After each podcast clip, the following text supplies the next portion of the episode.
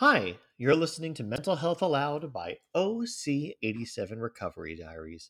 I'm editor in chief Gabriel Nathan, encouraging you to sign up for this podcast wherever you listen. And check us out for more mental health recovery stories at OC87recoverydiaries.org. Life has become wonderful. My life with schizoaffective disorder Part 1 of 2 by Leif Gregersen. Five times. I don't like to think of myself as crazy or let people define me by my illness. I don't even like popular words like insane or nuts. Terms that have come to represent situations that have nothing to do with a human being who is suffering from mental health issues. That restaurant was so busy last night, it was crazy. I just picked up an insane deal on a new phone. I even have misgivings about the word schizophrenia. I think the name schizophrenia should be changed, as the term manic depressive was changed to bipolar disorder. The full name of my diagnosis is schizoaffective disorder with anxiety, and I like to stress that I am a person with schizoaffective disorder, not a schizophrenic calling me a schizophrenic is like calling someone a cancer or a heart disease. I find it dehumanizing. What I know is that when I am on medications, getting enough rest and proper food, I am as stable and normal as anyone. In order to do that, I need to micromanage my health, which has been possible but has taken far longer than it should have. I'm only 50, but I'm experiencing issues like memory loss, which could be linked to my medication. To me, micromanaging my health means scrutinizing everything I consume and also arming myself with knowledge about my medications, what I eat and drink, and the vitamins I take, as well as the exercise I do. Managing my routine each day, and for example, not skipping a day of multivitamins or exercise, keeps me on that invisible path of good health. I still have issues with my health, but I can proudly say I don't notice my 50 years. I feel I can do just as much as I could 20 or 30 years ago. My opinion is that everyone should have the knowledge and support they need to bring focus to their health, whether they're mentally ill or not. There's much ignorance among the public regarding mental health. All too often, the medical community simply reacts to health concerns instead of putting forth effort into preventing them. As time marches on, however, things are changing. School curriculums include courses like Career and Life Management, where, among other essential life skills, high school students are taught about mental illness and how and where to find help for serious issues. An organization called Early Psychosis Intervention Clinic tries to reach young people with psychosis before they have to be taken from their home, school, or community and treated in a hospital setting. Efforts like this are very encouraging, but there are still many narrow minded people out there. I'm fortunate that my work is focused around my living experience with mental illness. There are many people who have had to hide mental health diagnoses from their employers and even friends. Still, ignorance and stigma affect me daily, and sometimes I find it hard to reach out to people for fear they will judge me. Some people believe that their mental health issues will burn out as they age, but this is very rarely the case. What often happens is a person experiences poor self care and difficulty maintaining a healthy lifestyle. This is something bred into the mental health treatment system.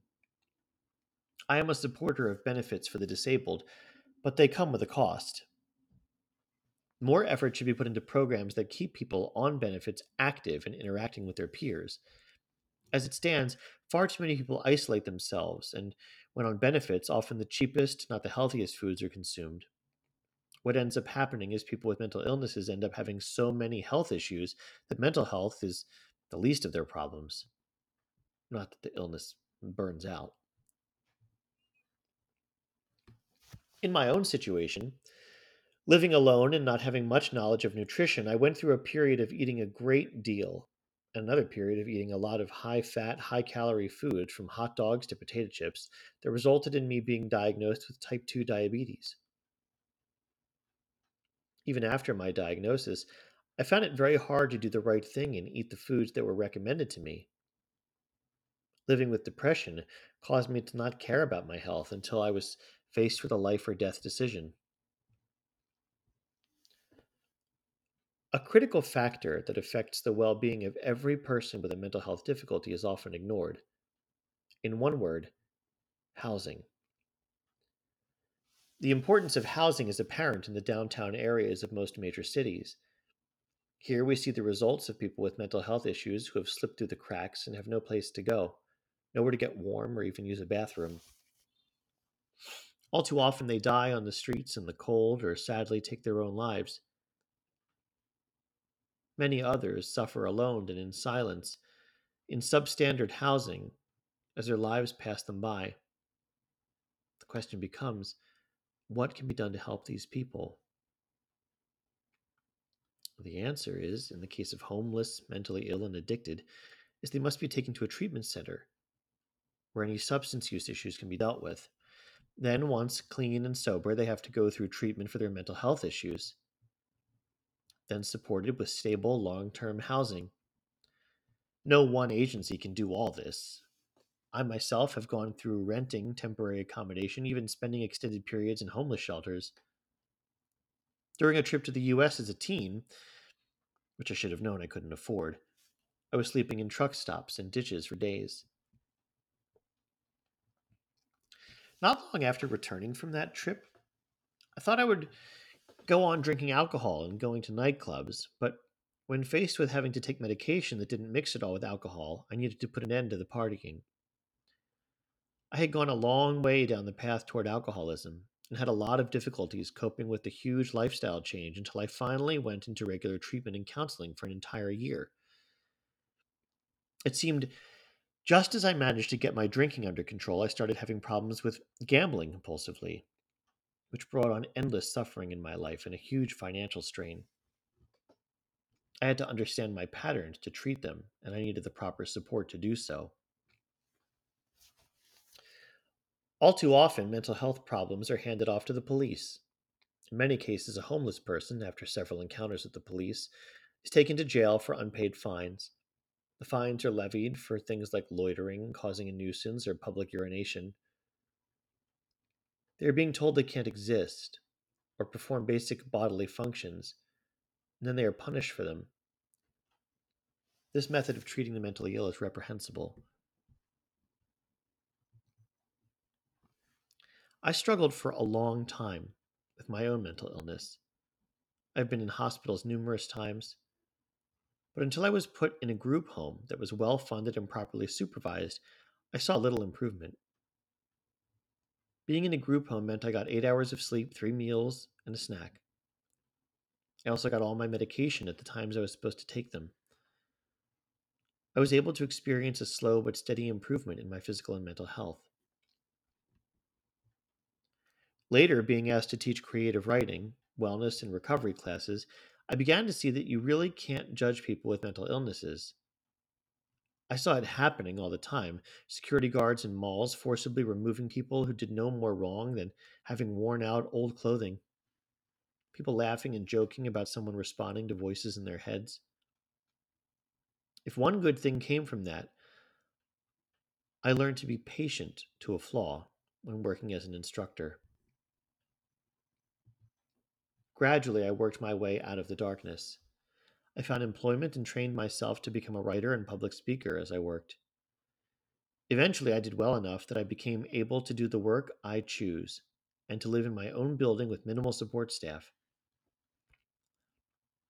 Without the help and support from people in the group home and the people who run my apartment building, my recovery would have ended two years ago when I had a bad reaction to medication and ended up seriously ill. I think the important thing to remember is that a person's journey through mental illness to recovery can be a long one, and rarely does it go in a straight line. One of the tragedies is that sometimes being in the hospital can severely traumatize a person, even though they may be getting the medications they need. When you have a mental illness, it is so critical to have friends who are quick to listen and slow to judge, and even a counselor you can talk to about feelings of low self esteem or symptoms of your illness that medication either doesn't or can't deal with. Remember that a lot of people who suffer from mental illnesses eventually go back to working, find love and acceptance, and end up at peace with their diagnosis. But it rarely happens overnight. It may even take years. But it is so worth the wait. So hang in there. Leif Gregersen is a writer with 12 books in print, three of which are memoirs of his lived experience with mental illness.